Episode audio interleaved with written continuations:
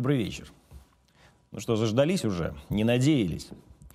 Да я, если честно, и сам не надеялся, но Господь милостив. Свиделись, наконец. Вот посмотрели мы вчера с вами и Путина, и Байдена. Путин был сдержан, вежлив, уверен. Ну, в общем, как обычно. Журналист Александр Баунов обвинил его, правда, в своем телеграм-канальчике в том, что говорит он вместо «что» — «чё». Мол, свидетельствует это о его воспитании и происхождении. Александр, что тебе, бывший друг мой, могу сказать? Твоя надуманная и выдуманная интеллигентность куда как более нарочита, чем путинская это настоящее чё. Ну а что, Саш, не так? Сиди сам себе там в Вене и не каркай. Тебе еще долго там сидеть. Скоро велфер оформлять. Мы все чокаем, шокаем, кто-то даже цокает. Говорим по-русски, как нам это удобно, ведь это наш родной язык. Мы не дурачимся, не выделываемся, не пытаемся показаться лучше, чем весь ваш коллективный Ярославль. Мой Саша все. Ярославль, Екат, Новосиб, Бахмут. Мы Россия, мы русские. А ты, Саша, нет. Ты карликовый престарелый умник, вернее, считающий себя таким умником. Но мы, русские, знаем, что ты и такие, как ты, не умные, а вот просто глупые. Глупые, потому что смылись, сдрейфили, обосрались признать себя частью России. Ну а что? Вы и правда теперь ведь не Россия. Вы ошметки. И вряд ли наступит момент, когда тут эти ошметки потребуются для того хотя бы, чтобы заделать щели в стенах Мариуполя. Байден. Дед вчера гнал, пока уже пена изо рта не пошла. И Россия у него проиграла, и Украина – центр мира, и суд нам всем предстоит. Дед, а дед, ну ты что, вообще уже, что ли? А четыре новых региона, где мы сейчас живем и строим, присоединенные всего за год, это поражение? А полное уничтожение инфраструктуры врага это тоже поражение.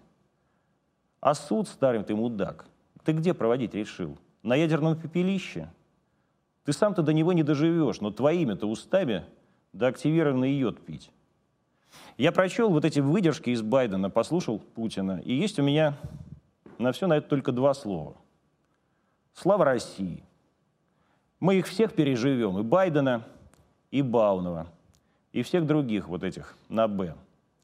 Россия выстоит и воспрянет, как выстаивала и воскресала всегда.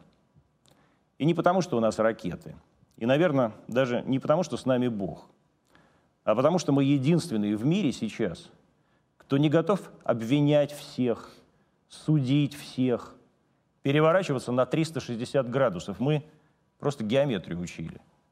Мы просто нормальные. А нормальность, Саша – всегда побеждает. Сегодня первый эфир антонимов после большого перерыва. И у нас а, один из моих любимых собеседников, писатель Александр Андреевич Проханов. Александр Андреевич был уже в антонимах, и это был эфир полностью про Проханова, про то, какой Проханов писатель. И поэтому сегодня, и вы можете посмотреть его, он есть, он выложен в интернете. Прекрасный, кстати, был разговор. Но сегодня я хочу поговорить все-таки с вами не про вас, а про Русь. Вот то, что произошло за этот год. Вы как к этому? Ну, я как все. Двумя как руками. все. Двумя руками и двумя ногами.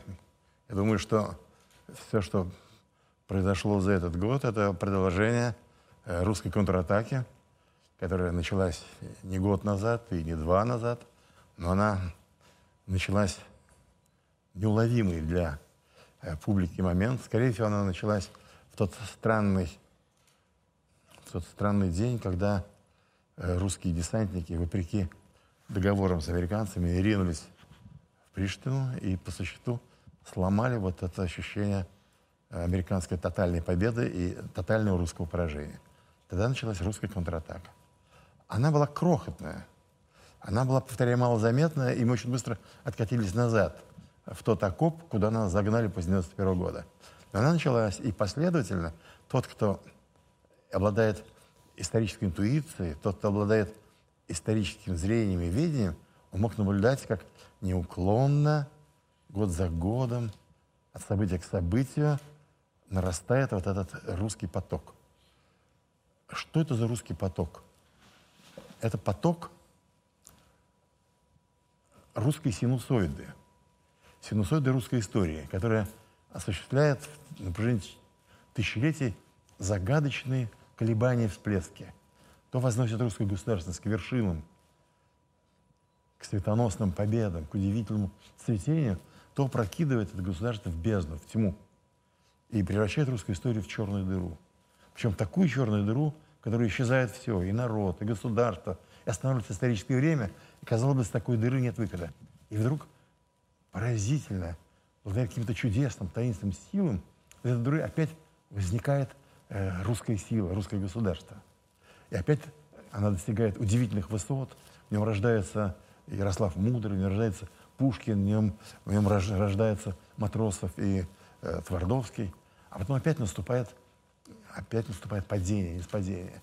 Вот после 91 года Россия пала. Россия лежала ниц. Причем, повторяю, России-то не было. А не было России, потому что не было государства. А когда нет государства, нет народа. И не было народа. Но вот тот момент, о котором я говорю, свидетельствует о том, что чудо, которое ведет русскую историю, оно присутствует в ней. И оно началось. И все, что было потом, и э, появление Путина на авансцене, неожиданное совершенно и чудесное, потому что у Ельцина должны были быть другие преемники. Там мог быть Аксененко или Немцов. Степашин, или Немцов, например. И вдруг, повторяю, никому неизвестный э, подполковник появился и стал по существу, он взял у Ельцина из рук вот это рухнувшее, страшное, разломанное государство. И потом все, что делал Путин, а это надо внимательно следить, следить причем не только э, разумея, но и веря, но и предвидя. Здесь необходимо еще некое ясновидение. Все, что делал Путин, это постоянное, удивительное, таинственное выстраивание русского государства, что я называю русской контратакой. Ну, явным совершенно явилось э, возвращение Крыма. А до этого не менее поразительным был путинский проект алтари и оборонные заводы, когда э, лежавшие в руинах, в пепле, в ржавчине, заводы вдруг стали выпускать удивительные подводные лодки, самолеты и удивительные танки. А лежавшие в запустении обители, храмы, они вдруг оделись фресками, оделись сиянием своих золотых куполов, и там денно и мощно молились монахи, и оборонные заводы заслоняли своими, э, своим оружием земные рубежи, а монахи своими молитвами закрывали небесное пространство. И поэтому год, о котором вы спросили, это год нарастающей, продолжающей русской контратаки, которая идет в крови, в слезах, в криках, в, хрипах, когда люди кидаются на амбразуры, когда люди накрывают своим телом гранаты, но эта атака идет, и я восхищен тем, что русская история не подкачала и на этот раз. Давайте тогда выпьем за наших ребят. И, кстати сказать, выпьем за ваше 85-летие. У Проханова 85 лет после 26-го, да? Ну, я... Сегодня 23, сегодня 22 через 4 дня. За ваши 85. Довольны вы тем, как эта русская контратака идет? Или могло быть быстрее? Я не вправе, я не, не вправе осуждать или восхищаться. Повторяю, я на этой войне присутствую сегодня только своими стихами, своими рисунками, своей публицистикой. И я не вправе, повторяю, судить ни генералов, ни солдат. Важно, что она идет, важно, что, что, что за этой контратакой стоит президент. Важно, что этот президент показал вчера, что он в здравии, что он спокоен, что он даже изыскан, что он отчасти даже элегантен. Хотя в это время, когда идет мясорубка под Бахмутом, он мог бы быть и ну, взвинченным, и взволнованным, и допускать резкости, и говорить, да что, еще, а еще. А он бы мог, э, как и вы, посылать всех по матушке, по Волге, конечно. Но он не имеет права. Я это имею, я простой человек. Нет, ну он по матушке по Волге да, по Волге. Да, но повторяю, я, я рад, что она происходит, и мне хотелось бы опять оказаться там, на фронте. Как когда-то в Афганистане. Похоже на Афган. Как после 18 войн, на которых я был, мне хотелось быть на этой 19-й. Потому что в 2014 году я там был, Захарченко. Но теперь немощь. Потом я слишком часто хожу по телеканалу, вот к Красовскому пришел. Мне не до войны. Ну, Господь с вами. А, и тем не менее, вот вы сказали, я, как все, обеими руками и обеими ногами. А действительно ли так все? Ну, может, я переборщил. Когда я говорю «все», я говорю «мы». А мы это значит, кто? все. Вот мы это, это те люди, которые объединены общим делом. Люди, объединенные общим делом, это есть все. Кто за пределами всех, является ничем. И это не есть форма астракизма или презрения к ним. Просто вот в такие минуты, в минуты э, великих потрясений, великих исповедований, э, вот только те люди, кто способен на эти исповедания и на эти потрясения, являются по-настоящему людьми. Все остальное это, все это остальное это недоразумение. И они это чувствуют, и они чувствуют свою слабость, и они эту слабость демонстрируют иногда блистательно, но чаще всего отвратительно и ужасно. Поэтому я говорю, как все, и я вижу в этих всех, ну, я вижу моих сыновей я вижу читателей моих газет, я вижу вас, я вижу огромное количество людей, я вижу всех фронтовиков, которых я многих знаю поименно. Я, м, я вижу Александра Ходаковского, которого я недавно обнимал, Александр Бородая, с которым мы побратимы уже долгие-долгие годы. Я вижу этих людей, которые в этом горниле вдруг обретают совершенно новые формы, они легированными становятся. Это поразительный исторический процесс, который создает новый народ-победитель. Вот, смотрите, извините, вас прервал. Вы сказали про народ-победитель. Вы уверены, что наш народ победит? Я уверен, что русская история победна. Она изначально победна. Она победна потому, что в русскую победу вливаются не только все великие победы на полях, сражении, Кульковском, Ледовой Сече, Прохоровка, Бородинская. Не только великие одоления, достижения Серебряного и Золотого века, вот эта духовная победа. Не только потряс- потрясающая, не имеющая себе равным русская иконопись поразительная или русская архитектура. Русская победность в том, что каждый раз после чудовищных исторических поражений, после чудовищных исторических поражений, которые должны были смести с лица земли и народа, государства, Россия победно воскресает. И в этом смысл победности русской истории. У русской победы есть свои победные коды. Это очень тонкая такая философия и тонкое знание. Я даже называю его сокровенным знанием. Тот, кто обладает этим сокровенным знанием и знает, как эти коды располагаются, действуют, тот оказывается великим политиком, великим э, русским воителем. Враг, завладев эти коды, он лишает нас возможности побеждать. Поэтому это знание сокровенное, о нем особенно не стоит рас- распространяться. Но, повторяю, русский народ победитель именно потому, что он живет в победной истории. Но бывают особые мгновения. Ведь победа 45 года. Победа 45 года, она создала поразительный слиток. Слиток, в который вошли измученные и изнасилованные крестьяне и те, кто их изнасиловал. Это слиток, в который вошли разгромленные э, белые генералы, такие как Деникин, и красные сталинцы. Это слиток, в который вошли все уклады, все, все народы, которые внутри, может быть, жили каким-то негодованием. Вот этот сплав в результате победы он создал настоящий советский народ. Это был народ-великан. Мы стали народом-великаном. Это был грандиозный, грозный период в истории России. Потом, после того, как вот этот огонь победы стал меркнуть, гаснуть, и в конце концов в 91 году погас окончательно, мы превратились в народ лилипут.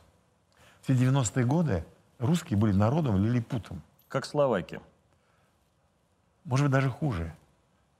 Мы были крохотными, маленькими, потому что до этого мы были гигантами, мы были исполинами. И вдруг эти исполины, они превратились в существ, живущих у корней травы. Знаете, раньше были огромные ящеры, а потом случилась беда, и они в ящеров превратились. Так вот, сегодня мы перестаем быть лилипутами.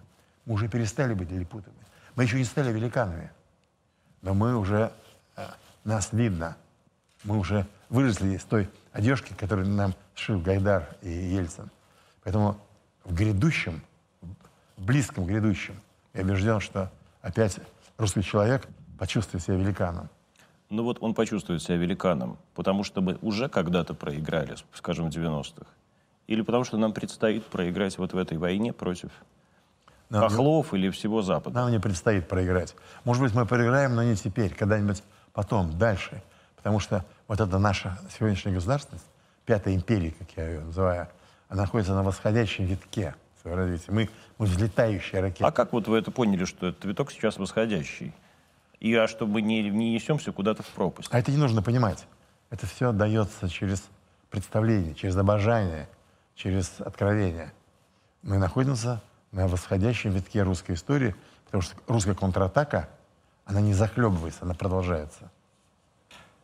И все, что сейчас происходит внутри страны, трансформация, вот эти таинственные сдвиги всевозможных моделей, систем, структур управления, это продолжение русской контратаки, только уже внутри здесь. И Россию ожидает преображение, огромное очищение. Проект очищения, о котором я все время говорил, и казался смешным многим своим проектом очищения, э, он уже наступил, наступает действие. И вчерашней речи президента этот проект очень осторожно, очень робко заявил себе, когда он говорил об олигархах и о, вот этих вот залоговых аукционах. Этот процесс неизбежен. И поскольку он еще впереди, и он начался, я говорю, что мы находимся на, восхожде, на восходящем витке. Ну подождите, вот вы считаете, что восходящий виток связан с тем, чтобы взять все, отобрать и поделить, что ли? Да нет, зачем побороть поделить? Просто взять вся корпорация, сжечь э, из огнемета, сбросить атомную бомбу. И утопить. Олигархов истребить. Что за, что за формулировка? Она наивная формулировка, Но... Ну которую я слышал из уст Березовского или Гусинского. Говорит, победить. Зачем отобрать, поделить? Во-первых, все, кто, о ком мы так говорим, они уже отобрали и поделили. Это люди, которые отобрали и поделили. Между почему собой. Они, от, почему они отобрали бессовестно и поделили гнусно? Потому что, когда они делили, очень много тонких и драгоценных кусков они вышвырнули на помойку. Поэтому речь идет не отобрать, а поделить, а воссоздать во всей полноте полноценную, способную развиваться э, русскую экономику, русскую политику, русскую культуру и вообще русскую сущность. Этим мы будем заниматься. Если не я, то мои дети и мои внуки. Поэтому, повторяю, перед Россией стоят эти задачи. Задачи еще не выполнены. И выполнение этих задач говорит мне, что Россия находится на восходящей. Но тем не менее, хорошо, вот не, не, не э, отнять, а поделить. Вы говорите, нам надо э, восстановить э, и вернуть. Должны ли восстанавливать и возвращать? Это те самые люди, которые когда-то это украли? Или надо отобрать у этих людей все, что у них есть, и назначить на это место наших новых э, имперских директоров? Я не знаю. Казалось бы, логика такова, что вот эти, э,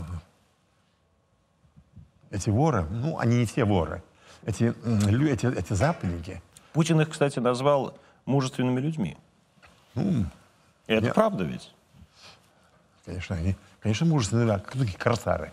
Корсары же мужественные люди, а кто такие блатные подворотни? Это же блестящие люди. Попробуйте всадить под перо. перо. Это требуется мужество и воля. Нет. Я не виню этих людей вот почему. Потому что государство, которое стало возникать после краха Советского Союза, Ельцинское государство, Гайдаровское, оно предполагало появление этих людей. Оно предполагало превращение э, новой России в глобалистское государство, где России была уделена роль сырьевой, э, сырьевой среды. Она предполагала, что Россия должна здесь зарабатывать деньги на продаже сырья и все покупать там, за границей, включая зубные щетки. Это было нацелено государство.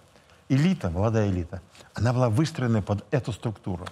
Бизнес-элита, средняя и крупная элита, под эту же структуру. Она, эта структура, э, крупная, крупная наша буржуазия, она действительно выполняла заказ. Она брала здесь сырье, продавала там, получала деньги, платила здесь налоги, и мы имели возможность бритвы электрические покупать. Там, а они, как сказал опять же Владимир Владимирович, прекрасно строили себе замки на Лазурном берегу. Так вот, повторяю, я считаю, что они виноваты. Считаете, что виноваты? Я считаю, что они виноваты. Но я считаю, что виновато государство. Это государство было таковым. И вдруг в какой-то момент прекрасный государство сдвинуло правила игры. Ну, сдвинул границы дозволено. Сдвинул красные линии. И вот вдруг эти красные линии изменились, и все, что оказалось по ту сторону красной линии, стало преступно. Вот я же, я испытывал этот раз. Вот я советский человек. Я эм, советский милитарист, советский империалист. Я жил в этих условиях и знал, где кончаются мои возможности и полномочия, где начинается противник, где начинается НАТО, где начинается М-16. Я знаю, где э, лежит автомат Калашникова и где М-16. И вдруг после перестройки эти границы сместились. И госбезопасность, которая гнобила тех, кто был антисоветчиком, она вдруг стала помогать антисоветчикам гнобить советских. Ведь моих людей, советских людей, в 90-е годы били на, э, на, на отмашь палками вчерашние э, разведчики, вчерашние комитетчики. 93-й год вы имеете в виду? И 93-й, и до этого. Поэтому сегодня, ведь в чем будет, в чем драма? Я говорю это без, беспристрастно. Драма именно в том, что государство, которое было сформировано Ельцином, и которому подчинился его преемник Путин, государство было таковым, что оно создало всю эту среду. И Белоленточек она создала, и Болотную площадь она создала. Но потом в условиях в жизни государства возникла эта русская контратака. Государство стало меняться.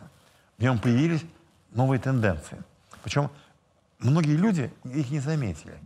А заметили эти, эти тенденции либеральные молодые люди. С их острым чутьем, с их иронией, с их таким каким-то чувствилищем очень тонким. И появилась Болотная площадь.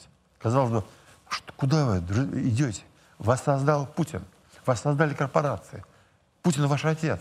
Что же вы на него? Вы кусаете руку, которую вам э, подавал кусок хлеба, кусок пряник. Они почувствовали, что и путинское государство становится другим, что и Путин становится другим, что началась уже видимая русская контратака. Поэтому, повторяю, государство, которое сейчас э, вправе порицать беглецов, особенно если эти беглецы, как Невзоров, э, являются вредоносными, от них изливаются яды непрерывные. Она вправе бронить, полицать, может быть, даже и, э, не знаю, как орать. Но государство должно понять, что его собственная трансформация государства, она тоже должна быть заявлена и объяснена. Не может страна сражаться за возвращение Украины и иметь за спиной Ельцинский центр. Центр Ельцина, который по сути разделил Россию и Украину. Вы имеете в виду просто здание и центр Ельцина, что ли? Ну, не здание, а здание с его наполнением. Ну, хорошо, с какими-то там двумя э, фейковыми машинами и картинками. То есть да, всему, всему, мешает, э, всему мешает этот паршивый Ельцин-центр, что ли? Всему мешает Ельцин, который по-прежнему не осужден, что он лежит в глубине сегодняшней идеологии, сегодняшних представлений. А как вы представляете себе вот это осуждение Ельцина? Пусть да взять должен... да осуждить. Взять, например, да осудить. Или взять да сказать, вот эта поруганная сороковая армия, с которой я шел в Афганистане, которая до сих, до сих пор не реабилитирована. Взять да сказать... Но что... это не Ельцин, это Горбачев.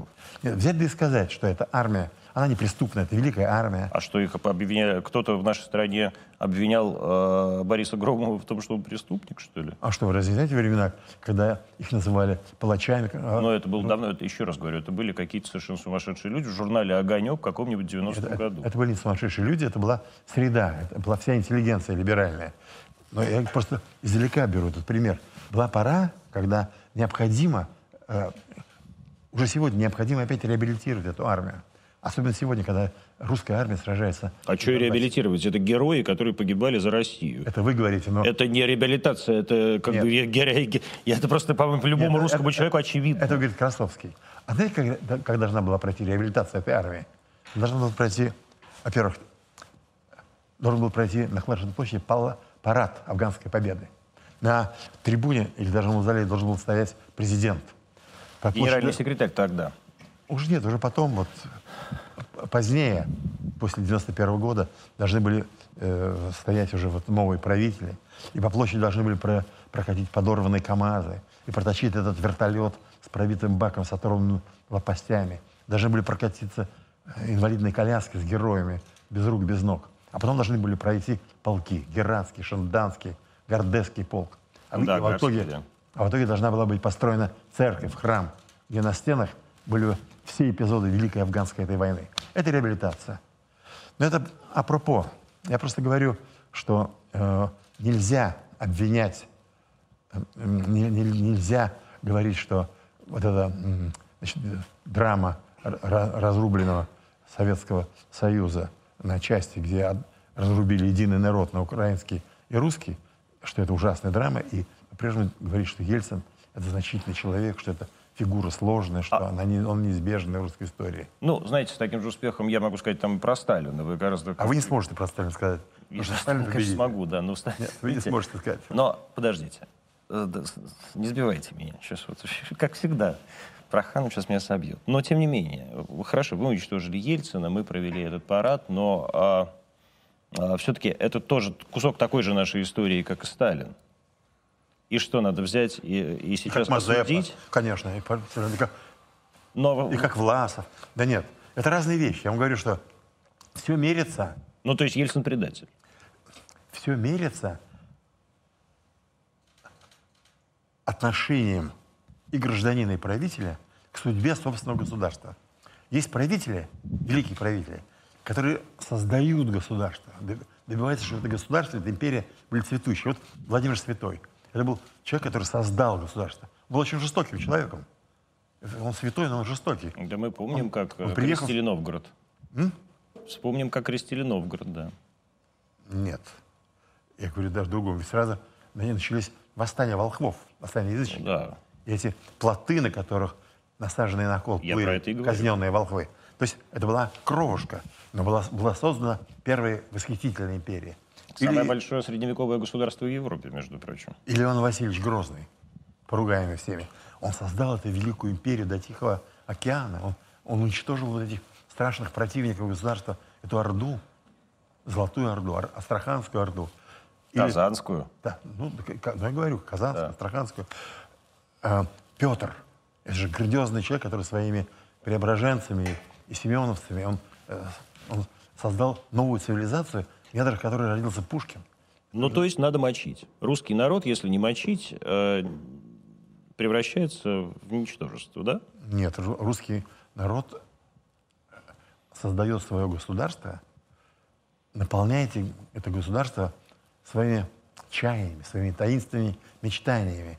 Мечтаниями о том, чтобы это государство, в котором очень много дыбы, дыб, топоров, плах, узилищ, чтобы оно приближалось к Царству Небесному по своей силе, красоте, благодати. Поэтому основная мечта русского народа, глубинная, начиная от волхвов, кончая и современными русскими людьми, это превращение своего государства, сильного и могущественного, в государство, наполненное святостью и благодатью.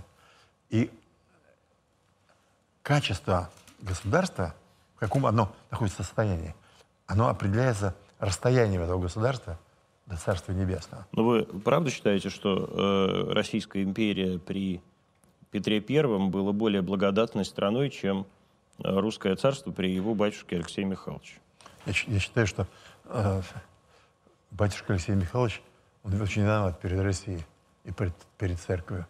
Он делал невероятное. Он совершил э, самый, самый первый, самый страшный раскол. Самую страшную гражданскую войну, проходящую на религиозном уровне. Он посеял религиозную рознь, которая до сих пор не кончилась, и которая ужасно ослабила и русский народ в целом, и э, пр- православие как таковое. Потому что оно кончилось тем, что Петр, решив прекратить эту грызню распри, вообще уничтожил патриарха и создал просто синод. Не, ну что мы углубляемся в эту историю? Я хочу, просто хочу сказать, что сегодняшнее наше наступление русское, оно нуждается в очищении идеологических представлений России. Ну вот что такое? Хорошо, давайте тогда сформулируем эти идеологические представления, постулируя которые мы точно победим. Я повторяю, значит, первое, первое, первое вероучение, которое я исповедую, которое мне открылось, это так называемая симфония Пятой империи, которая говорит, что русская история пасхальная, наполнена воскрешением. И любой, любой, любой падение, любой крах, он все равно кончается победой, кончается восхождением. Как Иисус, который зашел на Голгофу, пережил муки крестные, был сброшен с креста в гроб, провел там три страшных дня безмолвия, он опять вознесся. Это первое. Значит, надо верить, что русская государственность сегодняшняя, она неизбежно побеждает. Мы являемся победителями, э, взращивая сегодня новую русскую империю. Никаких уныний, никаких, никакой, никакой реставрации или цинизма. Мы взращиваем полноценное, мощное, традиционное русское государство, наполненное вот этой русской мечтой о благом божественном царстве. Второе. Русская мечта. Это вероучение русской мечты. Это говорит о том, о чем мечтает русский народ. Надо просто проверить и услышать эти мечтания в, в высказывании э, самых просвещенных и продвинутых людей своего времени. О чем мечтали сказители, о чем мечтали волхвы, о чем мечтали сказочники. Они мечтали о молодильных яблоках, о живой и мертвой воде, о воскрешении из мертвых через поцелуй спящей царевне. Они мечтали о бессмертии. Еще они мечтали о том, чтобы Иван Дурак, то есть плебей, смерть, он... Главное, бездельник. М? Главное, бездельник. Нет, э, он не, он не бездельник. Ну как, что? Он, он, он, при, он попираем своими вельможными братьями. Да. Попираем. Трудолюбивыми братьями. Который ничего не может. А ему, дураку, приходит самая прекрасная в мире женщина, жар птица. И, конечно, вот это вот безделье. Что такое русское безделье? А что такое русская, русский авось? Над кем все смеются. Все англосаксы или ну, там, не знаю, э, лютеране, работают только на себя. А ведь это опять русское ощущение чуда. Русский уповает на чудо. Он уповает, конечно, на великие труды, потому что такое государство из 12 часовых поясов не создать лежа на печи.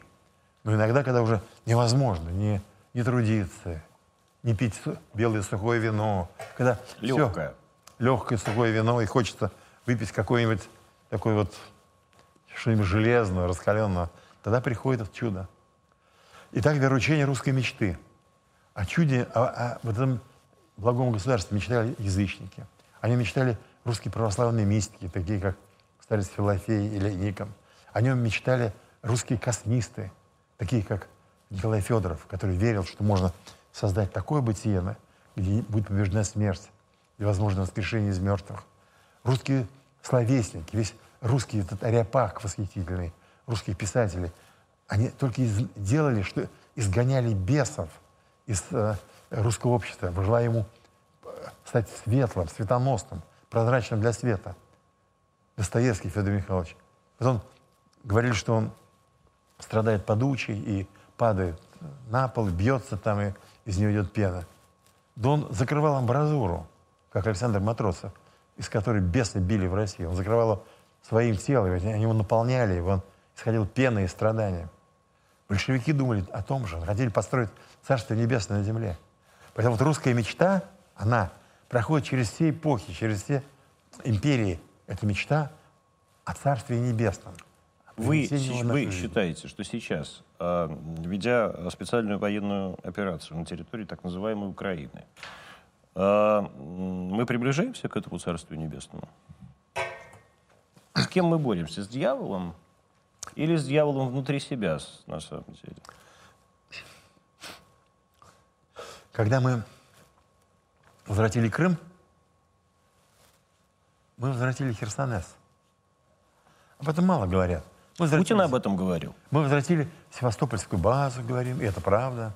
Мы возвратили святые русские кладбища времен той Севастопольской страды. Мы опять поставили наши памятники на Сапун-горе и Мамаме Кургане. Мы возвратили Херсонес.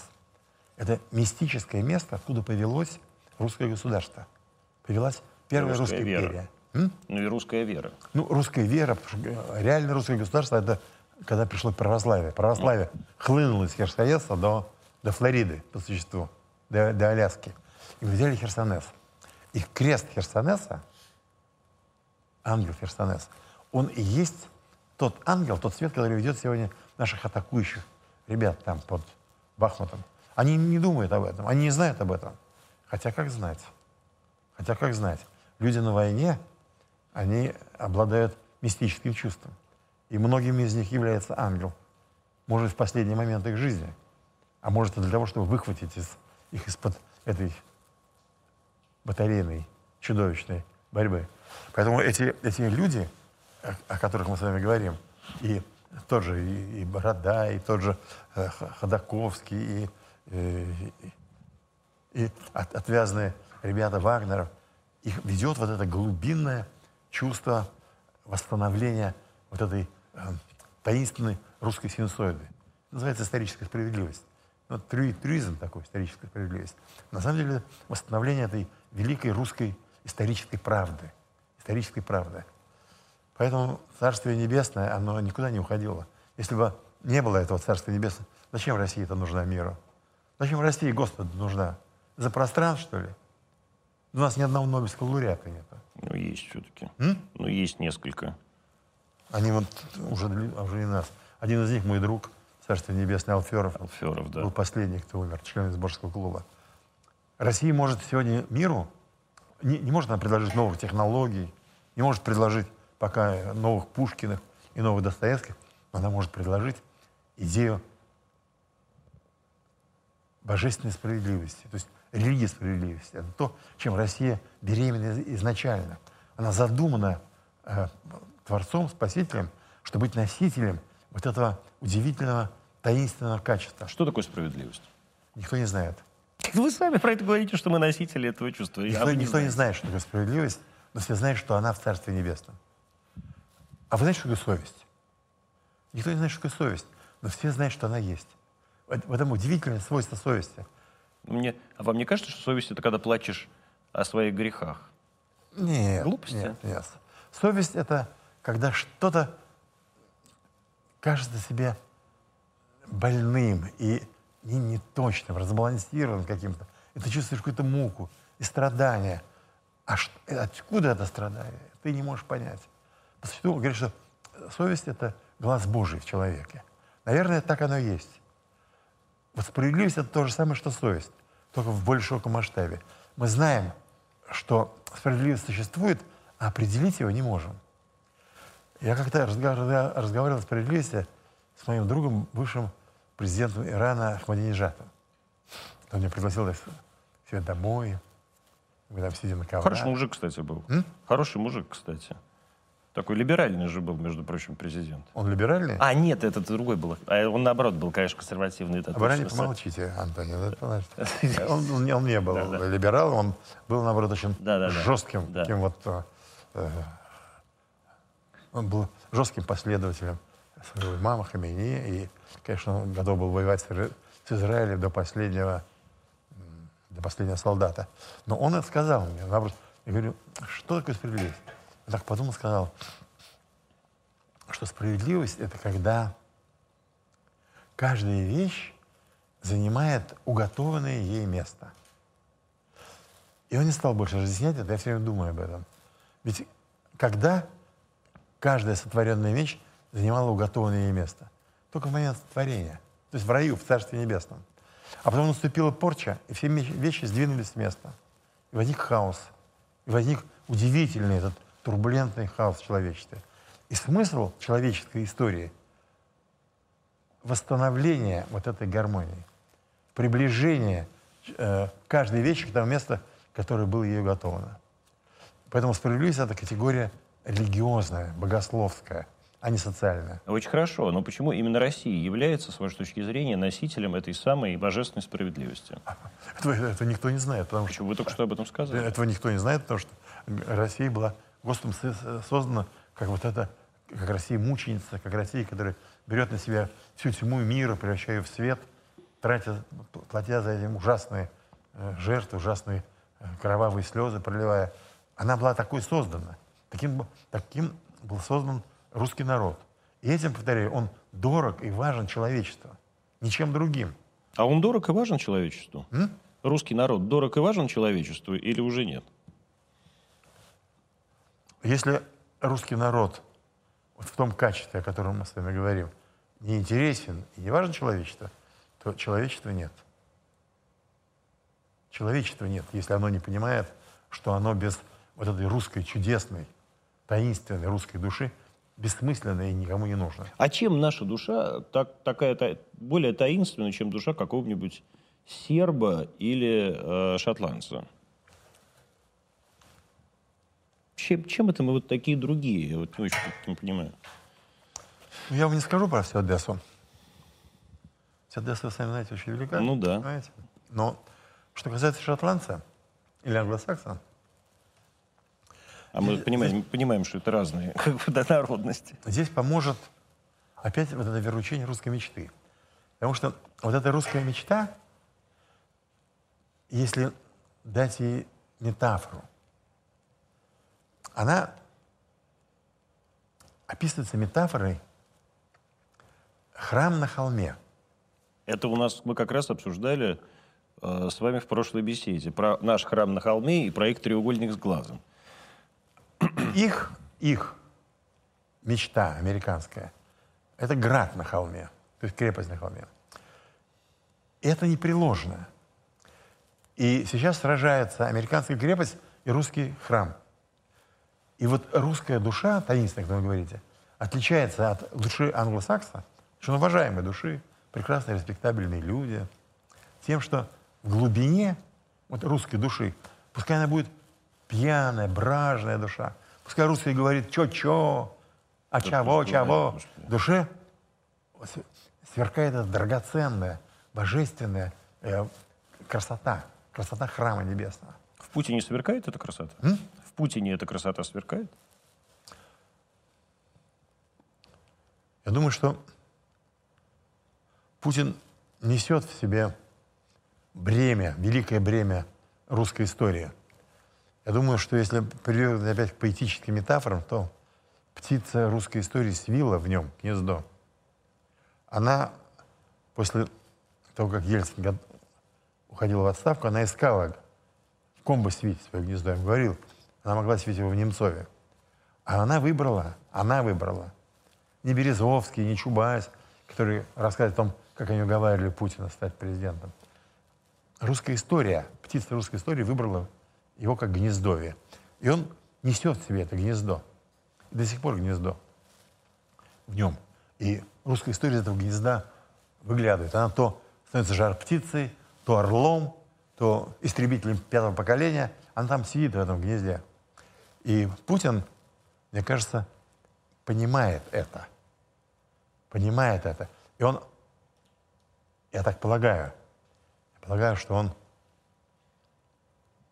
не хочет, чтобы об этом знали. Потому что речи, которые он ведет, они абсолютно, ну что ли, прагматичные. Они абсолютно такие вот основанные на логике, на педагогике. Но эти, за этими речами стоит ангел Херсонеса, за этими речами стоит русская контратака, за этими речами стоит удивительное, со- содеянное в самом начале э, государства, которое, которое он положил в руки. Два ак- две акции. Это мелодия советского гимна, который перенес туда, и через мелодию перенеслись эти энергии того периода, который, казалось бы, умер, умер и канул, и возникла эта бездна, пропасть, а через музыку был такой таинственный мост между эпохами. И, конечно, Красное Знамя Победы, которая явилась той иконой, которая, через которую прежняя эпоха переплыла в нынешнюю. Ельцин, э, Путин стал анти-Ельцином? Он был, конечно, стал анти-Ельцин. Он стал им или он был изначально анти-Ельцином? Я думаю, что речь идет о каком-то преображении. Был Савл, а стал Павел. Вот, как, в какой момент Саул стал Павлом, в какой момент он обнаружил у себя это гнездо русской истории? Вы обращаетесь ко мне как к духовнику Путина? Я обращаюсь к вам как э, к умнейшему человеку России. Я думаю, это произошло, я полагаю, после того, как он несколько раз отказывался баллотироваться на пост президента. Он отказывался баллотироваться. На самое лестное предложение. Потому что он хотел, чтобы его миновала чаша сия. А эта чаша наполнена огненным напитком. Она сжигает человека. И это страшно, эту чашу испить. И он отказывался от нее. Но Вы это точно знаете? Вы это точно знаете? Вы же спросили меня, как человека, как Нет. духовника Путина. Да. У нас духовник Путина другой. Это владыка... Тихон, да. Да, Тихон Шевкунов. Это мои домыслы. Угу. Но я полагаю, что, наверное, вот в этот момент с ним что-то случилось. Он получил какой-то знак, какую-то весть. Не знаю, может, прилетела какая-то птица русской истории и клюнула его в теме. И он дал согласие. С этого момента началось его это восхождение. Ну вот он же первое время был как... Ну, то есть он, конечно, был анти-Ельцин, да, с самого начала. Это была другая риторика, э, и он по-другому выглядел, он не умирал э, пьяный на каких-то взлетных полях, не дирижировал оркестрами и не, не дирижирует ими, в отличие от э, других э, товарищей. Но, э, тем не менее, ведь произошел какой-то перелом, да, там, условно говоря, там, в районе Мюнхенской речи, например. Нет, Нет? Это, это уже, там уже все стало явно всем. Когда он зашел на престол, и когда его спрашивали, кто вы там для России, я помню, он что я топ-менеджер. Хуиз мистер Путин, да. М? Хуиз мистер Путин. Вот.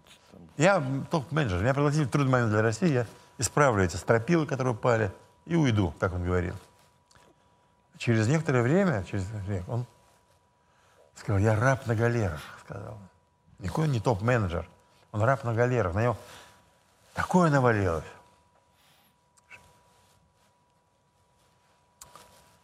А еще через срок на Валдайском клубе я задал ему вопрос. Скажите, Владимир Владимирович, что для вас проект «Россия»? Когда встрепенулся и сказал, что Россия не проект, это судьба, сказал он.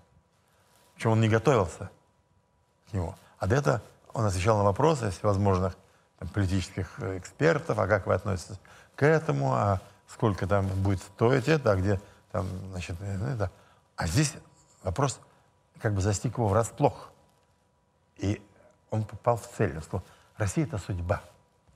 И в этот момент мне абсолютно стало ясно, что он понял, что у него на голове свито гнездо птицы истории русской. И он до сих пор несет это. И, конечно, я,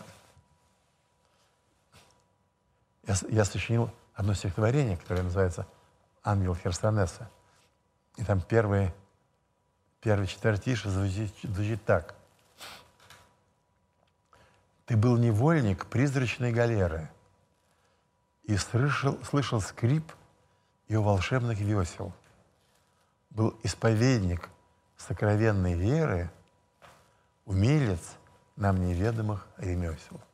И так далее, рассказ о том, как явился ему ангел Херсонеса.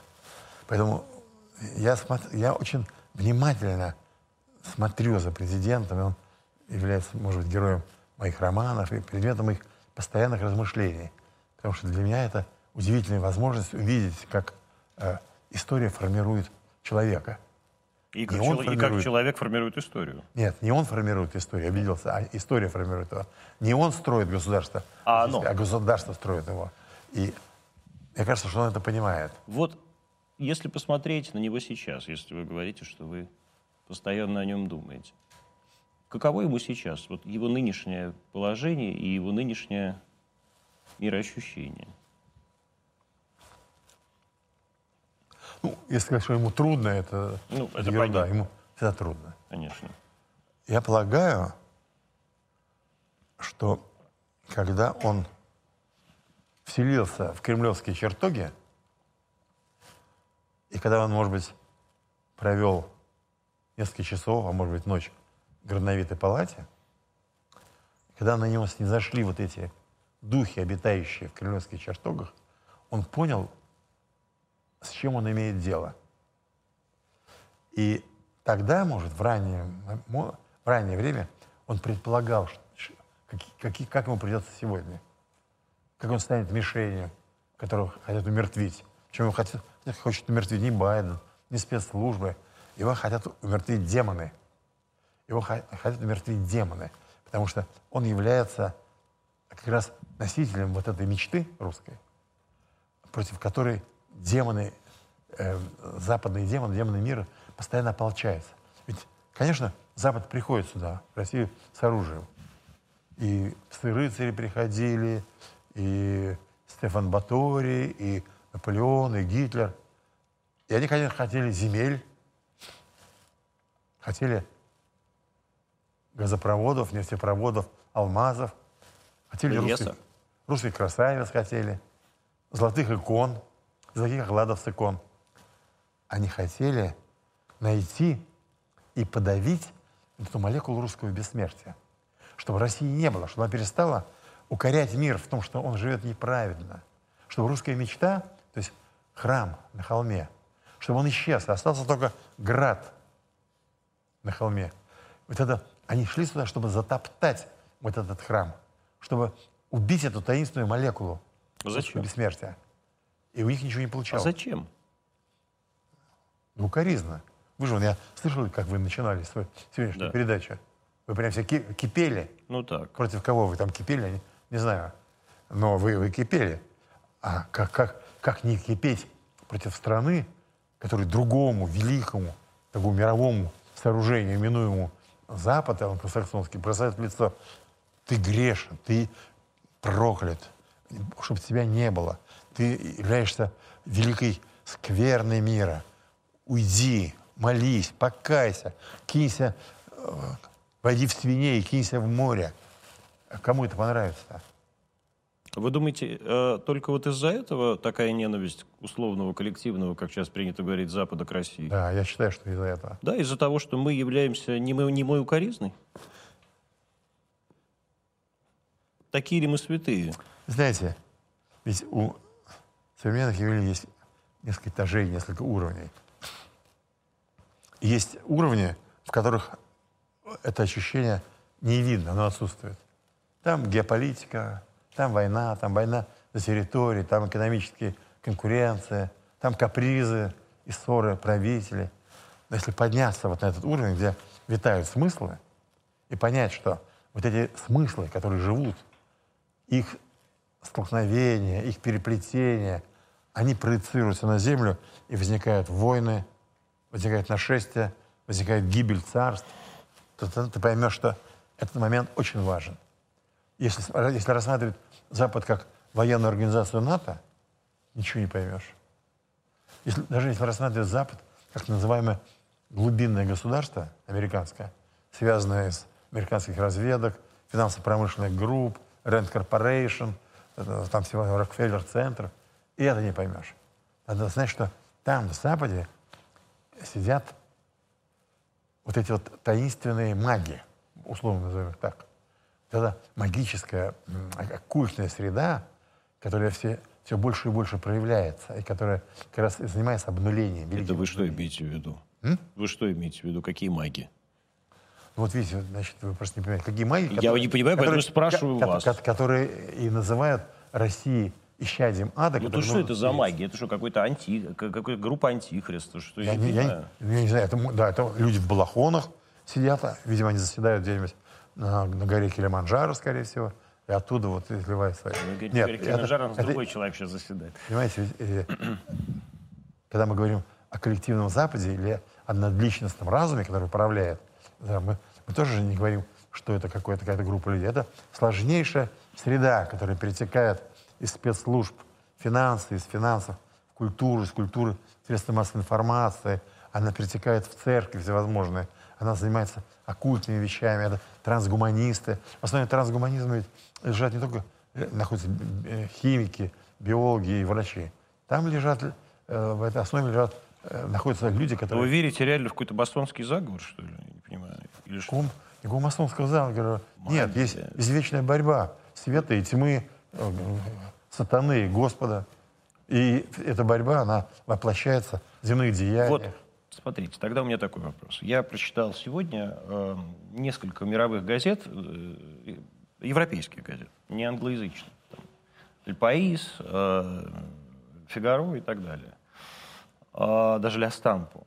И э, во всех этих, э, казалось бы, недавно дружественных для нас, ну, скажем так, невраждебных для нас странах, и в Испании, и в Италии, и во Франции, как под копирку были сро, сра, э, было сравнение выступления Путина и выступления Байдена, где Байден провозглашался э, буквально жрецом света, а Путин испуганным демоном. Mm-hmm. Вот такого буквально еще пять лет назад невозможно было себе представить, чтобы вся вот эта либеральная, да, левая, левая, э, южноевропейская пресса, да, на самом деле всегда довольно осторожно настроенная по отношению к Америке и вот к этой э, британской как бы идее.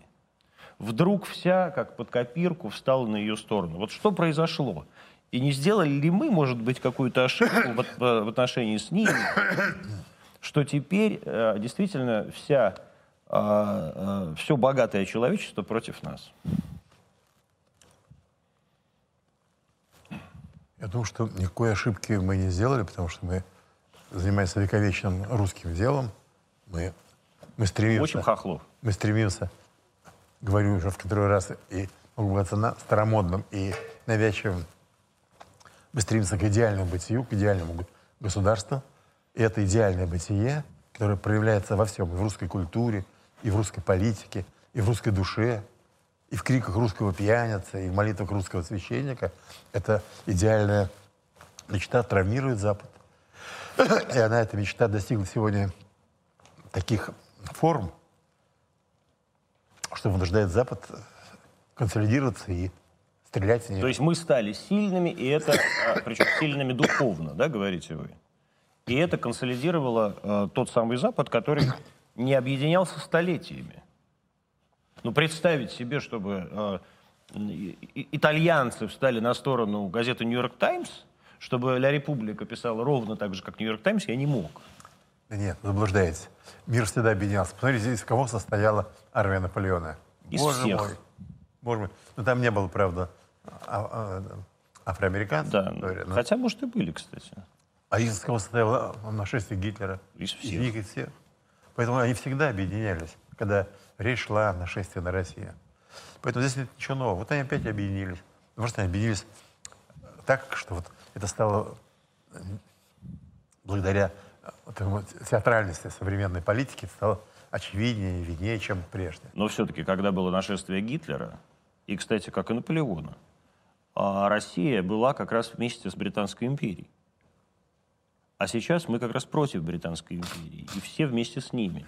И не приведет ли это э, к тому, что э, наше поражение неизбежно? Вот я что говорю. Я бы... Это я не паникую, я, я просто, да, хотя я, мне-то есть про, время паниковать. Да, просил бы вас, Антон, не говорить, даже вопросительно, о неизбежности русского поражения. поражение. Потому что вы накликаете на себя гнев Божий. И, может быть, после того, как мы с вами кончим э, э,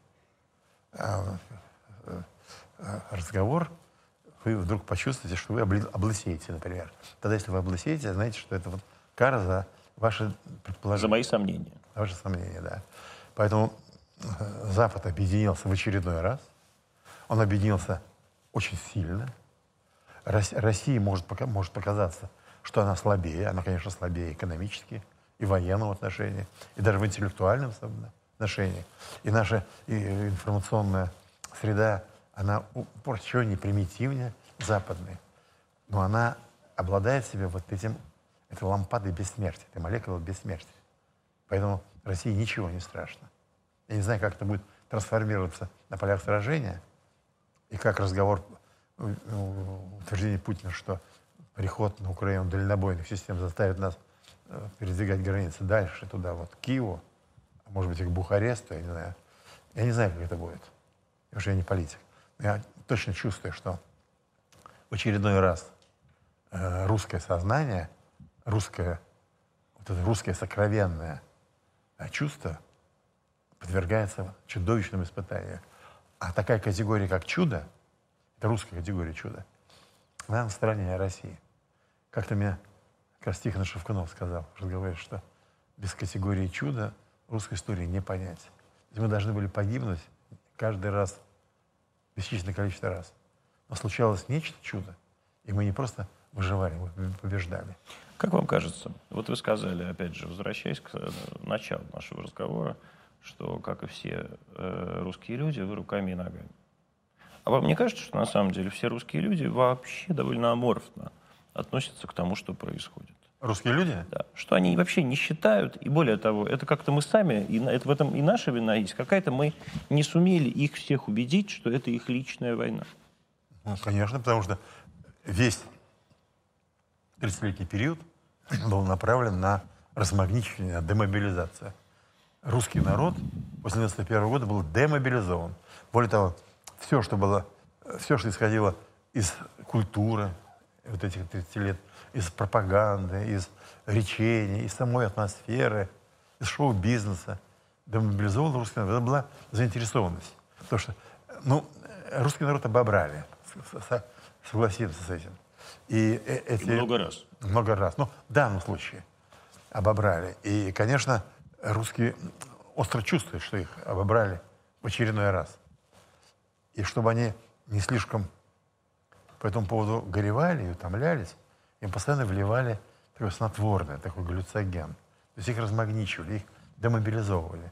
И поэтому теперь, когда началась вот эта вот страда украинская, конечно, далеко не все проснулись. Более того, все еще живут вот в той эпохе гедонизма или для развлечений. Поэтому пере, переход в новое качество будет очень сложным. Как это сделать? Я вот смотрю опять за, за проповеди нашими. Это очень тонкая вещь. Вот пропаганда наша говорит о героях, э, которые сражаются там. Боже мой, каким языком она говорит? Каким языком статистов, бухгалтеров? Разве можно так говорить? И в свое время, когда э, журналист узнал о Зое Космодемьянской, там поэма была написана. То же самое о матросе. Ведь для того, чтобы зажечь потухших людей, нужна речь, нужна огонь, нужен плающий человек, нужен, нужно чувство, нужны поэты. Если нет, то лучше вообще молчать, лучше вообще не говорить. Потому что иногда слушаешь действительно наших вестей, это какой-то огромный, из года в год льющийся пластилин.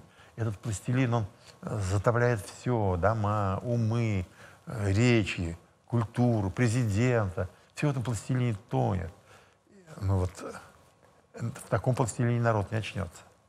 Но он очнется, потому что все равно вопреки этому начинается пробуждение.